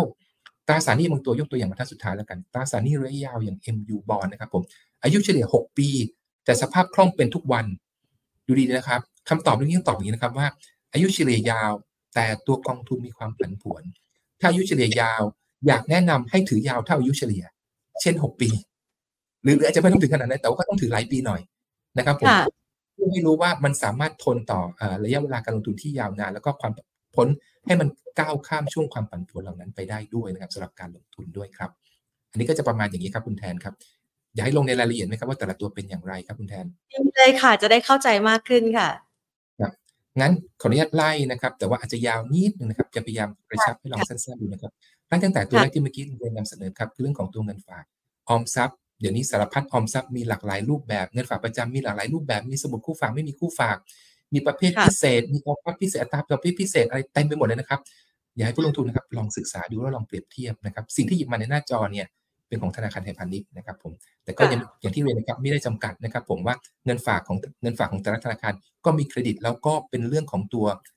ทุกธนาคารในประเทศไทยนะครับมีเป็นธนาคารที่มีเครดิตระดับที่ค่อนข้างดีอยู่แล้ว สามารถคัดเลือกนะครับในเรื่องของการลงทุนหรือฝากเงินเอาไว้ได้ด้วยเช่นกันนะครับแต่ตัวเองก็ทำงานอยู่ที่นี่นะครับ ก็ขออนุญาตนำเสนอทางนี้ไว้ก่อนนะครับก็ดอกเบี้ยของเรานะครับก็มีหลากหลายรูปแบบ แล้วก็มีความน่าสนใจในเรื่องของเบี้ยแล้วก็มีผลิตภัณฑ์ต่าง ๆ ที่หลากหลายอยู่มากพอสมควรนะครับ ลองติดตามกันดูได้ด้วยเช่นกัน นะครับขออนุญาตไปหน้าที่2ครับหน้าที่ 2 เป็นเรื่องของหุ้นกู้เอกชนตลาดแรกที่อยู่ในไทย ในหน้าจอนี้นะครับ เป็นตัวที่ผมหยิบมาจากข้อมูลล่าสุดเปิดเผยได้จากเว็บไซต์ของไทย BMA สมาคมตลาดตราสารหนี้ไทยนะครับ ผมผมเขียนไฮไลท์สีเหลืองไว้ด้วยนะครับ ก็แต่ว่าหุ้นนี้ผมหยิบมาแหละนะครับโค้ดให้ดูนะครับว่าเขาหยิบมาในหน้านี้ดูอย่างไรนะครับ อันดับแรกนะครับ ทุกคนจะเห็นชื่อเลยครับโอ้โหชื่อตัวใหญ่มากจะเป็น SCG จะเป็น CP เป็นอะไรก็แล้วแต่นะครับ ผมตอบอย่างนี้ครับว่า ชื่อสำคัญนะครับ แต่อย่างที่บอกครับว่าปกติเนี่ยผมจะมองไปบรรทัดที่ 2 ครับ มองเครดิตเรตติ้งอย่าบอกครับว่าผมเลือกอะไรที่มันเรตติ้งดีๆเอาไว้ก่อน Triple B ขึ้นไป เห็นตัว A ยิ่งชอบถูกไหมครับก็ตอบว่าผมเลือก Triple B up เลือก A up อย่างเงี้ยผมก็ได้ ถ้าผมเลือกเนี้ยปุ๊บสีผมก็ต้องดูว่าโอ้ยมันมีอายุหลายช่วงนะ ซึ่งอายุแต่ละช่วงนี้ก็จะตอบอยู่แล้วว่าได้ดอกเบี้ยเท่าไหร่ ดอกเบี้ยเป็นสิ่งที่ผมบังคับไม่ได้ถูกไหมฮะผมเลือกจากเครดิตกับเลือกจากอายุ ผมจะได้ดอกเบี้ยตามนั้นมา ผมไปขอเจรจาได้ไหมถ้าเกิดว่าผมเป็นผู้ลงทุนรายใหญ่มากๆอาจจะเดินเข้าไปเจรจาขอได้นะครับ แต่ว่าพอดีผมเป็นคนตัวน้อยๆนะครับว่าลงทุนเท่าที่ลงทุนได้เพราะฉะนั้นสิ่งลงทุนได้เลือกจากมุมสองมุมเนี่ยเป็นสิ่งที่เรา control ได้เราเลือกได้ เราเลือกดอกเบี้ยไม่ได้นะเพราะถ้าเราเลือกสิ่งนี้ได้เราเลือกเอ็มเอ็มเกรดนี่เราก็ต้องได้ดอกเบี้ยประมาณนั้นแหละเราเห็นชัดหน้านี้นะครับ เราก็เดินไปหาตัวแทนได้เลยครับว่าตัวแทนก็คืออยู่ข้างล่างนะครับ ผู้จัดจำหน่ายหุ้นกู้ว่าจะเป็นใครบ้างนะครับ เดินเข้าไปพบตัวแทนที่ท่านเป็นลูกค้าอยู่แล้วนะครับ ผมเข้าไปพบแล้วก็ แจ้งว่าท่านมีความสนใจในในหุ้นกู้เหล่านี้ได้เลยด้วยซ้ำนะครับอันนี้ก็เป็นช่วงที่กำลังออกพ้นกำลังออกในช่วงเวลาใกล้ๆนี้พอดีนะครับ แล้วก็เปิดเผยได้แล้วก็ประกาศอยู่ในเว็บไซต์แล้วนะครับ สามารถหาดูได้เลยครับไม่ยากอะไรนะครับขออนุญาตไปดูจากมาครับเมื่อกี้ที่พูดติ่งเอาไว้ว่ายังไม่ได้บอกก็คือเรื่องของกองทุนตราสารหนี้ที่มีกำหนดระยะเวลา ของธนาคารไทยพาณิชย์นะครับ ส่วนใหญ่นะครับเรามีบริษัทลูกก็คือบรจไทยพาณิชย์จริงๆด้วยความที่ธนาคารเนี่ยเป็นดิสติบิวเตอร์นะครับสามารถขายของหลายๆเจ้าก็ได้นะครับ แต่ที่ยินมาของไทยพาณิชย์ก่อนเนี่ยเพราะเป็นอะไรที่เราคุ้นเคยก่อนในเวลานี้นะครับผมว่าเรามีสเปกตรัมนะครับการออกกองทุนประเภทมีกำหนดระยะเวลาเทอมฟันเนี่ยแบ่งออกเป็นช่วง 3 เดือน 6 เดือน 12 เดือนกองทุนกองทุนพวกนี้คืออะไรนะครับ มันเป็นการระดมเงินทุนของกองทุนนะครับผม แล้วนำเงินเนี่ยไปฝากหรือไปลงทุนในตราสารหนี้ที่มีช่วงระยะเวลาตามที่ได้แจ้งเอาไว้ นะครับถ้าเป็นของไทยพาณิชย์ณวันนี้นะครับ คัดเลือกเครดิตหรือตราสารที่ไปลงทุนนะครับอยู่ในระดับ investment grade รวมถึงในบางโอกาสนะครับอย่างเช่นในหน้าจอไปลงทุนอยู่ในพันธบัตรรัฐบาลไทยอีกชั้นหนึ่ง ในแง่ของผู้ลงทุนรายย่อยอย่างเช่นผมนะครับการจะเข้าซื้อลงทุนในพันธบัตรรัฐบาลไทยนะครับอาจจะต้องซื้อในระดับไซส์ค่อนข้างใหญ่เขาถึงจะขายให้เรานะผมถ้าเกิดเราการซื้อตัวย่อยๆนะครับ ผมอย่างเช่นขั้นต่ำการลงทุนเนี่ยห้าพันบาทหมื่นบาท สามารถมาซื้อที่กองทุนก็ได้นะครับแน่นอนครับ ดอกผลตอบแทนหรือดอกเบี้ยอาจจะมีความแตกต่างบ้างกับราคาผู้ลงทุนรายใหญ่นะครับแน่นอนเขามี bargaining power ที่ดีกว่าเรา แต่เราก็จะได้ผลตอบแทนที่สมน้ำสมเนื้อแล้วก็เป็นไปตามภาวะตลาด อย่างที่หน้าจอได้นำเสนอครับจริงๆผมไม่ได้เน้นเรื่องของผลตอบแทนในรอบนี้ ผมเน้นว่าผลิตภัณฑ์มันมีอะไรบ้าง แล้วก็อายุเป็นอย่างไรแล้วก็เครดิตนะครับ คราวนี้ตัวถัดๆไปนะครับครับผมก็จะพูดถึงเรื่องของตัวกองทุนนะครับ อันนี้เป็นกองทุน Money Market กองทุน Money Market ในในเรื่องของ definition หรือว่าคำนิยามที่ได้มาคือกองทุนที่ทำหน้าที่เป็นตราสารที่มีสภาพคล่องเป็นรายวัน มีความเสี่ยงค่อนข้างต่ำมีความผันผวนราคาที่ค่อนข้างน้อย แปลว่าถ้าหมดซื้อวันนี้พรุ่งนี้ควรจะไม่ขาดทุน ควรจะนะครับ ไม่ใช่เพราะขาดทุนไม่ได้ แค่บอกว่าควรจะไม่ขาดทุนนะครับผมเพราะฉะนั้นเนี่ยการลงทุนเหล่านี้นะครับมันนี่มาเก็ตเหล่านี้เนี่ยแต่ว่ากองหนึ่งที่มีอยู่ในตลาดคือกอง S&P นะครับ ชื่อว่า TMF plus อย่างนิดนึงนะครับผมชื่อกองแต่ว่าเราก็ลงทุนอะไรนะครับ เป็นกองทุนสภาพคล่องที่ส่วนใหญ่ของเงินนะครับ ลงทุนอยู่ในพันธบัตรรัฐบาลของประเทศไทยนะครับผมก็ตอบว่าเป็นกองทุนที่คือพันธบัตรประเทศไทยเนี่ยเป็นเป็นพันธบัตรที่มีสภาพคล่องที่ค่อนข้างสูง สามารถซื้อขายได้ทุกวันเพราะนั้นถ้าท่านฝากเงินไว้ ท่านไปถ่ายถอนเนี่ยกองทุนแค่ขายพันธบัตรรัฐบาลออกไปแล้วคืนเงินให้ท่านเนี่ยค่อนข้างดีเลยนะครับ แล้วก็เลือกอยู่ในอายุเฉลี่ยที่ค่อนข้างสั้นอย่างเช่นในตัวอย่างนะครับ แค่ 2 เดือนทำให้ความผันผวนด้านราคาค่อนข้างน้อย แปลว่าลงทุนวันนี้พรุ่งนี้นะครับ ควรจะไม่ขาดทุนควรจะนะครับก็มีความเสี่ยงอย่างที่เรียนนะครับ ผมลักษณะอย่างนั้นนะครับถือเป็นตราสารสภาพคล่อง ซึ่งผู้ลงทุนเนี่ยอาจจะเซ็ตเงินบางส่วนมาทิ้งเอาไว้ตรงนี้ เพื่อเป็นสภาพคล่อง อาจจะเก็บไว้เพื่อรอลงทุน เก็บไว้เพื่อในการบริโภคก็ได้เป็นต้นนะครับ ผม ขยับถัดขึ้นมาครับ แน่นอนครับว่าเมื่อมีสภาพคล่องมากๆผลตอบแทนมันก็น้อย ตัวที่ได้ผลตอบแทนเพิ่มขึ้นมาเป็นลำดับก็อย่างเช่นพวก S F F plus นะครับผมซึ่งก็จะมีความผันผวนเพิ่มสูงขึ้น มีอายุเฉลี่ยการลงทุนที่ยาวขึ้น ได้ดอกเบี้ยรับที่มากขึ้น เพราะเขานำเงินเนี่ยไปลงในพันธบัตรรัฐบาลและตราสารหนี้หรือหุ้นกู้เอกชนเพิ่มสูงขึ้น เพราะว่าก็ต้องเข้าใจนะครับว่าไปลงทุนในตราสารที่มีความเสี่ยงในเครดิตเพิ่มสูงขึ้น แต่ยังเป็นระดับ investment grade นะครับจะช่วยให้เราได้ผลตอบแทนที่มากขึ้น แต่ควรจะถือยาวหน่อย ไม่ควรจะถือเป็นระยะสั้นนะครับผมเพื่อให้ตัวกองทุนเนี่ยมันได้สร้างดอกเบี้ยรับ กลับมาเป็นผลตอบแทนให้เราได้มากขึ้น ความผันผวนระยะสั้นเรื่องของราคามีอยู่บ้าง นะครับแต่มีมากกว่าตัวเมื่อกี้นะครับผมแต่ก็ไม่ได้มากอะไรนะครับที่ก็จะนำเสนอรูปนั้นนะครับ คราวนี้ถัดมาครับรูปนี้ถ้าดูจากเส้นกราฟนี่แอบวือวาอันนี้ขยับมานะครับเป็นตราสารที่เป็นตราสารนี้ผมขออนุญาตเรียกว่าระยะกลาง ระยะกลางนี่สังเกตนะครับ อายุเฉลี่ยตราสารเนี่ยหนึ่งปีกว่าถามว่าทำไมเขาตอบว่าจริง ๆ เขาลงทุนอยู่ในกลุ่ม investment grade ในกลุ่มของตราสาร investment grade เหมือนกัน เพียงแต่ว่าการลงทุนของเขาเนี่ยไปอยู่ในกลุ่ม investment grade ที่มีอายุที่ยาวขึ้น อายุที่ยาวขึ้นนะครับ จะมีการตีราคาระหว่างทาง ถ้าท่านลงทุนนะครับ แล้วถือไม่นานพอจะอาจจะเกิดผลกระทบจากการตีราคาระหว่างทาง ก็ได้ แต่ถ้าเกิดถือยาวๆไปอย่างพอเพียงนะครับ ก็ควรจะสร้างผลตอบแทนเพราะดอกเบี้ยรับจะกลับไปกรบการตีราคาระหว่างทาง เรื่องพวกนี้มันมีมิติของการคำนวณอะไรค่อนข้างเยอะนะครับ แต่ผมอยากจะบอกครับว่าดอกเบี้ยรับมีผลอย่างมากนะครับ ช่วยกองทุนเนี่ยไม่ผันผวนถ้าถือยาวพอ ยาวแค่ไหนนะครับ ควรจะยาวเท่ากับอายุเฉลี่ยตราสารหนี้ที่ประกาศอยู่ในกองทุนนั้นๆ อย่างเช่นกองทุน FP นะครับย้ายถือประมาณ 1 ปี 11 เดือน 24 วันก็คือ 2 ปีแหละนะครับผมก็ถึงถึงประมาณนี้แหละนะครับ ก็ควรคิดว่าถ้าท่านคิดว่าจะถือได้ในลักษณะที่ค่อนข้างยาว อาจจะมาถือตัวนี้ได้ หรือไปซื้อหุ้นกู้อายุ 2 ปีก็ได้ แต่แตกต่างกันนี้นะครับว่า ถือถือถือตราสารหนี้ระยะกลางอายุ 2 ปี ลักษณะนี้เนี่ยมีสภาพคล่องเป็นรายวัน มีความผันผวนได้ แต่ถ้าเกิดกรณีฉุกเฉินการไปขายหุ้นกู้ ก่อน 2 ปีก็จะขาดทุน ไม่แตกต่างกับการลงทุน F ตราสารหนี้ CBFP ตัวนี้นะครับ ก่อนที่ขับไปขายก่อน 2 ปีก็มีโอกาสผันผวนขาดทุนได้เช่นกัน แต่ก็ไม่ได้แปลว่าต้องขาดทุนเสมอนะครับก็ต่อมามีความคล้ายเคียงกันอย่างนั้น แต่ว่าการขายตัวหุ้นกู้เอกชน อาจจะต้องรอหลายวันใช้เวลานาน ในขณะที่ซื้อกองทุนแบบนี้ขายวันนี้พรุ่งนี้ก็ได้เงินอ๋ออันนี้อีกหนึ่งวันนะครับได้เงินอีกวันหนึ่งสองวันผมได้เงินก็ยังเป็นลักษณะมีสภาพคล่องอยู่พอสมควร ก็จะตอบแบบนั้นนะครับครับผม เป็นตัวสุดท้ายครับคุณแทนครับ วันนี้เก่งใจมากแล้วครับ มาเล่าซะเยอะเลยนะครับก็ตอบนี้นะครับว่าตราสารนี้ที่ยาวขึ้นมาอีกตัวนะครับนี่กระโดดไปยาวพอสมควรนะครับอยากให้ถือยาวๆสังเกตจะรูปกราฟตอนนี้เป็นเส้นลงมาได้ซ้ำนะครับ ก็ตอบว่าตัวกองทุนเนี่ยเป็นลงทุนในกองทุนตราสารนี้ในต่างประเทศที่เป็นระดับ investment grade ทั้งหมดเลยแทบจะไม่มีอะไรที่เป็น below investment grade มีน้อยมากๆ ประมาณสักครึ่งเปอร์เซ็นต์หนึ่งเปอร์เซ็นต์อะไรเงี้ยครับ ถือว่าน้อยมากๆ ตราสารที่เป็นระดับ investment grade เนี่ย อยู่ในระดับ investment grade ระดับค่อนข้างสูง ระดับ rating เป็น double A สูงมากนะครับผมต้องถือกันยาวหน่อยครับ ตัวนี้นะครับ บอกว่ายิวที่มันปรับตัวขึ้นมาค่อนข้างสูงเนี่ยนะครับเนื่องมาจากเรื่องของดอกเบี้ยสหรัฐที่ปรับตัวเพิ่มขึ้นมาเนี่ยทำให้กองทุนเนี่ยมีดอกเบี้ยรับที่ค่อนข้างสูง เป็นเงินต่างประเทศอยู่นะครับ และอายุแต่อายุแรกมาด้วยอายุเฉลี่ยการลงทุนลงทุนเนี่ยที่ค่อนข้างยาวนาน ถ้าอยากลงทุนในลักษณะนี้นะครับอยากให้ถือยาวนานสักนิดหนึ่งนะครับ เพื่อ นะครับให้ก้าวข้ามช่วงความผันผวนเหล่านี้ไปได้นะครับแน่นอนครับกองทุนกาตราสารพวกนี้มีลักษณะสภาพคล่องเป็นรายวัน ซื้อวันนี้อีกสักสี่ห้าวัน สามารถได้เงินคืนมานะครับผมแต่ตอบว่าก็จะมีสักถ้าเกิดว่าขายไวเกินไป ก็มีโอกาสจะได้รับความผันผวนด้านราคาด้วยเช่นกัน เพราะนั้นการลงทุนนะครับลักษณะอย่างนี้เนี่ยนะครับอันรูปนี้เป็นสเปกตรัมนะครับบอกให้รู้นะครับว่าแต่ละช่วงนะครับอย่าได้ผลตอบแทนคาดหวังที่เพิ่มสูงขึ้นแลกมาด้วยความเสี่ยงและความผันผวนที่เพิ่มขึ้นตามไม่จะเป็น TMF Term Fund SFF plus นะครับผมเทอมแล้วก็เป็นเอ่อ SCBFP หรือ MU Bond เป็นต้นนะครับท่านอยากจะสรุปอย่างนี้นะครับว่าถ้าเราเข้าใจดีๆนะครับในเรื่องของการลงทุนว่า อยากดูเรื่องของเครดิตอายุตราสาร แล้วเราแบ่งสภาพคล่องออกเป็นระยะสั้นกลางยาวเนี่ย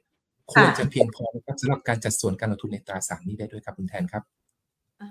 โอ้โหวันนี้ครบจริง เมื่อครู่นี้เนี่ย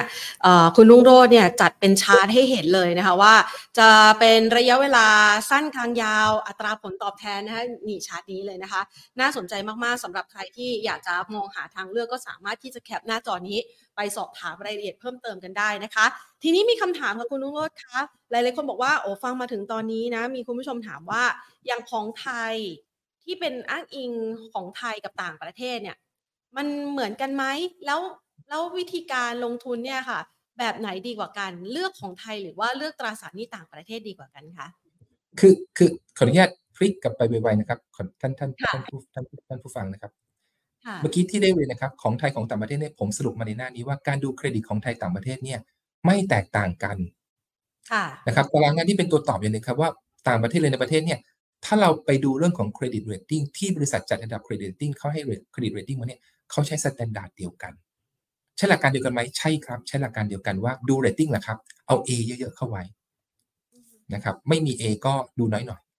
ครับ ถ้าเป็นมีตัว C ตัว B ตัวเดียวนี้ก็อย่าเพิ่งสนใจนะครับถ้ามองว่าเป็นภาพแปลว่าความผันผวนเศรษฐกิจยังมีภาพการลงทุนในการแบ่งสัดส่วนตราสารหนี้ อยากให้เป็นฝั่งที่ปลอดภัยไว้ก่อน ส่วนที่เป็นส่วนที่เราไปเรียกว่า growth ค่อยไปเลือกลงทุนในส่วนที่เลือกมีความผันผวนเพิ่มขึ้นทีหลัง คือภาพนี้ไม่อยากให้ขาดทุนเงินต้น ถ้าไม่อยากขาดทุนเงินต้นนะครับ ก็อย่าให้เลือกตัวที่มันมีเรตติ้งที่ค่อนข้างสูงเอาไว้ก่อน ก็คือเรตติ้ง A เยอะๆครับก็จะตอบอย่างนั้นครับค่ะงั้นถามแทนคุณผู้ชมนะคะ ในกรณีแบบนี้นะคะ ถ้าเราอ้างอิงจากอัตราดอกเบี้ย ของไทยเนี่ยมันต่ำกว่าของสหรัฐอยู่แล้วนะคะ ดอกเบี้ยนโยบาย ตรงนี้มันมีผลต่อการตัดสินใจด้วยไหมคะ คุณรุ่งโรจน์คะขอบคุณครับ คุณแทนจริง ๆ แอบเตรียมมานะครับ ไม่รู้ว่าจะโดนถามนะครับผมค่ะ มองยังไงบ้างคะตอบอย่างนี้นะครับฮะคือรูปนี้เป็นรูปที่บอกว่า ดอกเบี้ยไทยต่ำกว่าดอกเบี้ยต่างประเทศ บนความเสี่ยงที่พอๆกันก่อน จริงๆ วันนี้เนี่ยมันมีบางการลงทุนของเรานะครับ ที่เราสนับสนุนให้ไปอยู่ในต่างประเทศเลยตรงๆ เหมือนกันนะครับผมไม่ต้องกลับมาเมืองไทยนะครับ ไปแล้วไปเลยนะครับ ผมไปลงต่างประเทศเลยเนี่ยผ่านทางพวกเราเนี่ยก็เป็นอันเป็นโอกาสเหมือนกันที่จะไปจับดอกเบี้ยสูงๆในต่างประเทศ แต่อย่าแปลงมาเป็นเงินไทยนะครับ เพราะว่าพอว่าทุนเวลาลงทุนเนี่ยทุกคนบอกชั้นแรกไปที่เลทสามสิบห้าสามสิบสี่ ฉันไปได้ดอกเบี้ยต่างประเทศเยอะๆแต่พอแปลงกลับมาเจอเลทสามสิบเอ็ดสามสองขาดทุนเนี่ยไปแล้วเนี่ยอย่าไปคิดอย่างนั้น ไปแล้วต้องไปบอกให้เราไป enjoy ตัวได้อย่างนั้น ถ้าเกิดเรา capture ดอกเบี้ยต่างประเทศสูงๆเป็นระยะเวลานานพอ เป็นระยะเวลานานพอนะครับความความเสี่ยงเรื่องของอัตราแลกเปลี่ยนมันก็จะลดน้อยลงอย่างยกตัวอย่างง่ายๆนะครับว่าขาดทุน FX 5%สมมุตินะครับแต่ไปลงทุนในมันนี่มาเก็ต5%สัก2ปีได้ 10%ก็อาจจะคุมเอฟเฟกที่ขาดทุน5%แล้วก็ได้ ยกตัวอย่างนะครับเป็นลักษณะนั้นครับ ถามแทนใจคุณผู้ชมเลยเพราะว่าคุณผู้ชมในที่นี้เนี่ยนะคะ ก็สนใจการลงทุนในรูปแบบของหุ้นปันผลด้วย ก็คืออาจจะซื้อถือยาวแล้วก็รับปันผลนะคะในกรณีของหุ้นกู้เนี่ยมันก็ได้รับเหมือนลักษณะคล้าย ๆ กันเลย คือได้รับดอกเบี้ยจ่าย เหมือนกับได้ปันผลนั่นแหละ อันนี้มันเหมือนกันไหมคะ มันเป็นความเสี่ยงหรือทางเลือกที่เราจะต้องพิจารณาอย่างไงบ้างคะตอบอย่างนี้ครับ จริง ๆ หุ้นปันผลอย่างไรก็คือหุ้นค่ะนะครับ ต้องเข้าใจก่อนว่าอย่างที่ผมเรียนนะครับ ผมแบ่งการลงทุนเป็นสองส่วน ส่วนที่เป็นตราสารหนี้กับส่วนที่เป็นหุ้นนะครับประกบกัน ส่วนที่เป็นหุ้นนะครับจริงๆถ้าจะจัดสัดส่วนบางส่วนเป็นหุ้นปันผล เป็นหุ้นโกลด์หุ้นเทคนั่นเป็นอีกอีกหนึ่งสตอรี่ที่ต้องมานั่งคุยกันในรายละเอียด มีความแตกต่างกันครับ ส่วนนั้นเนี่ยเราหวังโกลด์ของเงิน แปลว่ารับต้องรับต้องเข้าใจนะครับณขณะที่ท่านกลับไปมอง ผลตอบแทนณขณะอาจจะเป็นพรุ่งนี้มะรืนนี้อีกสามเดือนข้างหน้าไปมองเนี่ย ฝั่งตราสารหนี้ควรจะเห็นว่าเงินต้นยังอยู่ ควรจัดนะครับ ฝั่งหุ้นราคาอาจจะเปลี่ยนแปลงไปแล้วแต่ท่านยังได้ปันผล ถ้าท่านยังไม่ขายท่านก็ยังไม่ขาดทุน แบบบางคนบางคนชอบคิดอย่างนั้นถูกไหมครับ แต่ตอบว่าแน่นอนครับ สมมติท่านซื้อหุ้น บริษัท A สักบริษัทหนึ่งขออนุญาตไม่ไม่อยากยกตัวอย่างนะครับ ได้ปันผลปีละห้าเปอร์เซ็นต์ยกตัวอย่างเยอะๆไว้ก่อนแต่นะครับ ท่านซื้อที่ราคาหนึ่งร้อยบาทวันนี้ อีกสามเดือนข้างหน้าอาจจะลงไปเหลือเก้าสิบแปดบาทเก้าสิบเจ็ดบาทถูกไหมครับ แต่ในขณะที่ดอกยังคงได้รับปันผลประมาณห้าเปอร์เซ็นต์ บางท่านบอกว่าถ้าท่านไม่ขายฉันยังคงได้ปันผลห้าเปอร์เซ็นต์ก็ถือไป ไม่ได้มีปัญหาอะไร เพียงแต่บอกให้รู้ว่าอันนั้นเป็นภาคโกรธที่อยากให้แนะนำแต่ถ้าภาคเงินปันผลนี่ไปอยู่ในส่วนของตราสารนี้อันนี้ผมไม่เห็นด้วย ภาคนี้ควรจะเป็นภาคตราสารหนี้ที่ถือนิ่งๆ เลือกอันดับเครดิตที่ดีๆ แล้วก็ถือแล้วก็รอรับดอกเบี้ย หรือผลตอบแทนตัวนั้นจะดีเสียกว่าครับ ค่ะอ่าเมื่อสักครู่นี้เห็นคำถามหนึ่งนะคะ แล้วก็นึกได้นะคะ คุณผู้ชมสอบถามเข้ามาบอกว่า ในกรณีที่เราจะซื้อหุ้นกู้นะคะ กับกองทุนตราสารหนี้ คือณปัจจุบันเนี่ยต้องยอมรับเลยว่ามันมีข่าวออกมาเรื่อยๆค่ะคุณลุงรถค่ะว่า บริษัทจดทะเบียนที่ผิดนัดชำระหนี้เนื่องจากเขาถูกแรงกดดันด้านดอกเบี้ย หรือแม้กระทั่งเรื่องของสภาพคล่องในการดำเนินงานเนี่ยนะคะ มันทำให้เราเนี่ยลงทุนในกองทุนตราสารหนี้ คุ้มเสี่ยงกว่าการลงทุนในหุ้นกู้ที่เป็นบริษัทหรือเปล่าคะอืมตอบอย่างนี้ครับ จริงๆคำถามเนี่ยตอบง่ายมากเลย ถ้าท่านเลือกช่วงอายุที่ถูกต้องสองตัวนี้ควรไม่แตกต่างกัน ถ้าท่านเลือกช่วงอายุที่ถูกต้อง สมมติท่านทายานซื้อสองปี ซื้อกองทุนสองปีกับซื้อกู้สองปีควรได้ผลตอบแทนที่ไม่แตกต่างกันครับอาจจะแตกต่างกันบ้างคงมีนะครับ แต่ไม่ถึงแบบห่างกันเป็นคนละทางอะไรครับ มันเป็นไปได้ครับ ในฝั่งของเครดิตก็ควรจะไม่แตกต่างกันครับ ความแตกต่างของกองทุนตราสารนี้คือ ท่านยังมีโอกาสนะครับ มีสภาพคล่อง ในยามที่เกิดซุปเปอร์ฉุกเฉินจริงๆบอกท่านฉุกเฉินมากๆจะเป็นต้องใช้เงินก้อนนี้ขาดทุนนิดหน่อย มีโอกาสเป็นไปได้ แต่น้อยท่านก็ยังสามารถ สร้างสภาพคล่องกับตัวท่านเองในยามที่ท่านต้องการ ในขณะที่หุ้นกู้นี่อาจจะช้ากว่าด้วยซ้ำถ้าไปประกาศรอขายจะต้องรอหลายๆวัน อาจจะเป็นหลายสัปดาห์ในบางโอกาสนะครับ เป็นต้นครับก็จะมีความแตกต่างตรงนี้ด้วยครับ ค่ะมันแล้วมันก็จะมีปัญหาสภาพคล่องที่น้อย อาจจะไม่มีคนมาซื้อเราต่อได้นะคะโอ้โหวันนี้ได้ความรู้เต็มไปหมดเลยดีครับการถือหุ้นกู้เอกชนเป็นรายตัวเนี่ยไม่ต้องไปมองเรื่องของการตีราคา ถ้าท่านสามารถถือได้ในระยะเวลาที่นานพอสมควรนะครับซื้อหุ้นกู้เอกชนไปเลยตรงๆก็ได้เช่นกัน นะครับมันมันเป็นไปได้ทั้งคู่ครับ มันถึงตลาดถึงมีทั้งสองด้าน ให้นักลงทุนเลือกค่ะก็ย้อนกลับไปเลยหลักการลงทุนในตราสารหนี้อย่างสมาร์ทนะคะก็คือ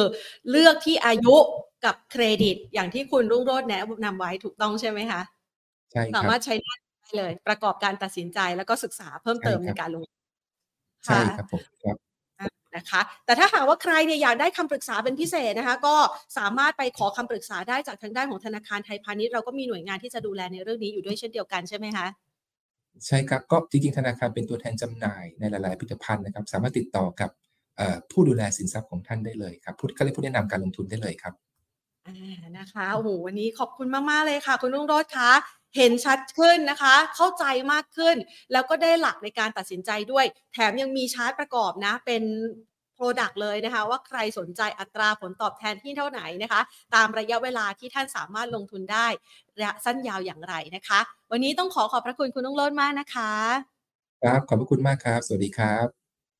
ค่ะเป็นคำแนะนำนะคะที่มาประกอบการตัดสินใจในการลงทุนของคุณผู้ชมนะคะ แล้วก็หลาย ๆ ท่านเนี่ยมีการกระจายการลงทุนในรูปแบบของกองทุนตราสารหนี้แล้วก็หุ้นกู้หลายคนเลยนะคะ เวลาเจอแพนนะชอบถามบอกว่า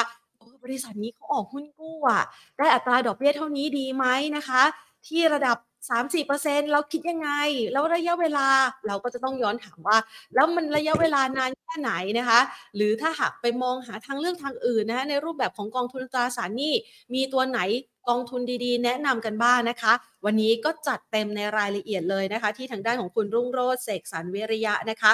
ผู้อำนวยการ Investment Product Selection and Partnership ของธนาคารไทยพาณิชย์นะคะ สละเวลามาให้ความรู้กับเรากันค่ะ เพื่อเป็นประโยชน์ต่อการตัดสินใจในการลงทุนของคุณผู้ชมนะคะนำไปลองปรับใช้นะคะ เพราะว่าในหลาย ๆ ตัว Product เมื่อสักครู่นี้ ต้องบอกว่าได้รับความนิยมอย่างมากนะคะ แล้วก็สามารถไถ่ถอนได้ทุกวันด้วยลองไปศึกษากันดูนะคะนี่ก็เป็นเรื่องราวความน่าสนใจในด้านการลงทุนสำหรับคลิปนี้มาฝากกันไว้นะคะ วันนี้ขอบพระคุณมากนะคะสำหรับการติดตาม สวัสดีค่ะ